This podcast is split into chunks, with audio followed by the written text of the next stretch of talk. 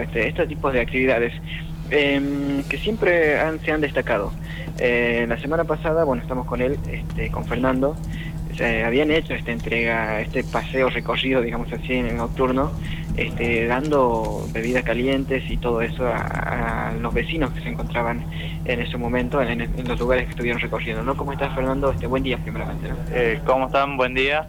Eh, sí, como mencionabas vos, hicimos el, recorrido nocturno por la zona del hospital, el Lancel, la estación, la vieja estación y la plaza de Villa Saavedra y también el hospital.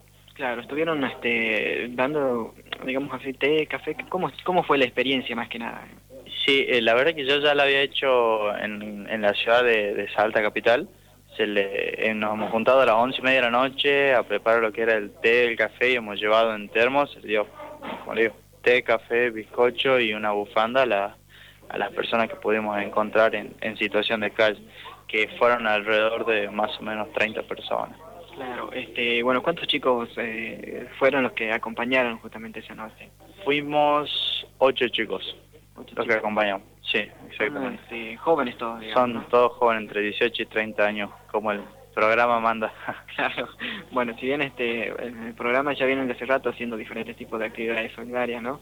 Eh, se están preparando para el Día del Niño, puede ser, y también por el Día del Abuelo, tengo entendido. Sí, eh, primeramente lo del, lo del Día del Abuelo, que lo vamos a festejar este domingo en la en la cancha de básquet el paseo Aníbal, Aníbal Nazar, que van a estar varias academias acompañándonos, algunos que cantan, vamos a hacer un bingo, entregar premios, un concurso de baile, y se le va a dar la merienda a los a los abuelos que, que asistan, que seguramente van a ir acompañados también de, de sus nietos, porque es la, es la esencia del abuelo, de llevarlo, acompañarlo, así que son más que, más que bienvenidos, vamos a ver la posibilidad de que ellos también se puedan eh, divertir, así que estamos intentando llegar el domingo para el festejo y de ahí empezar a programar y articular las actividades para el Día del Niño.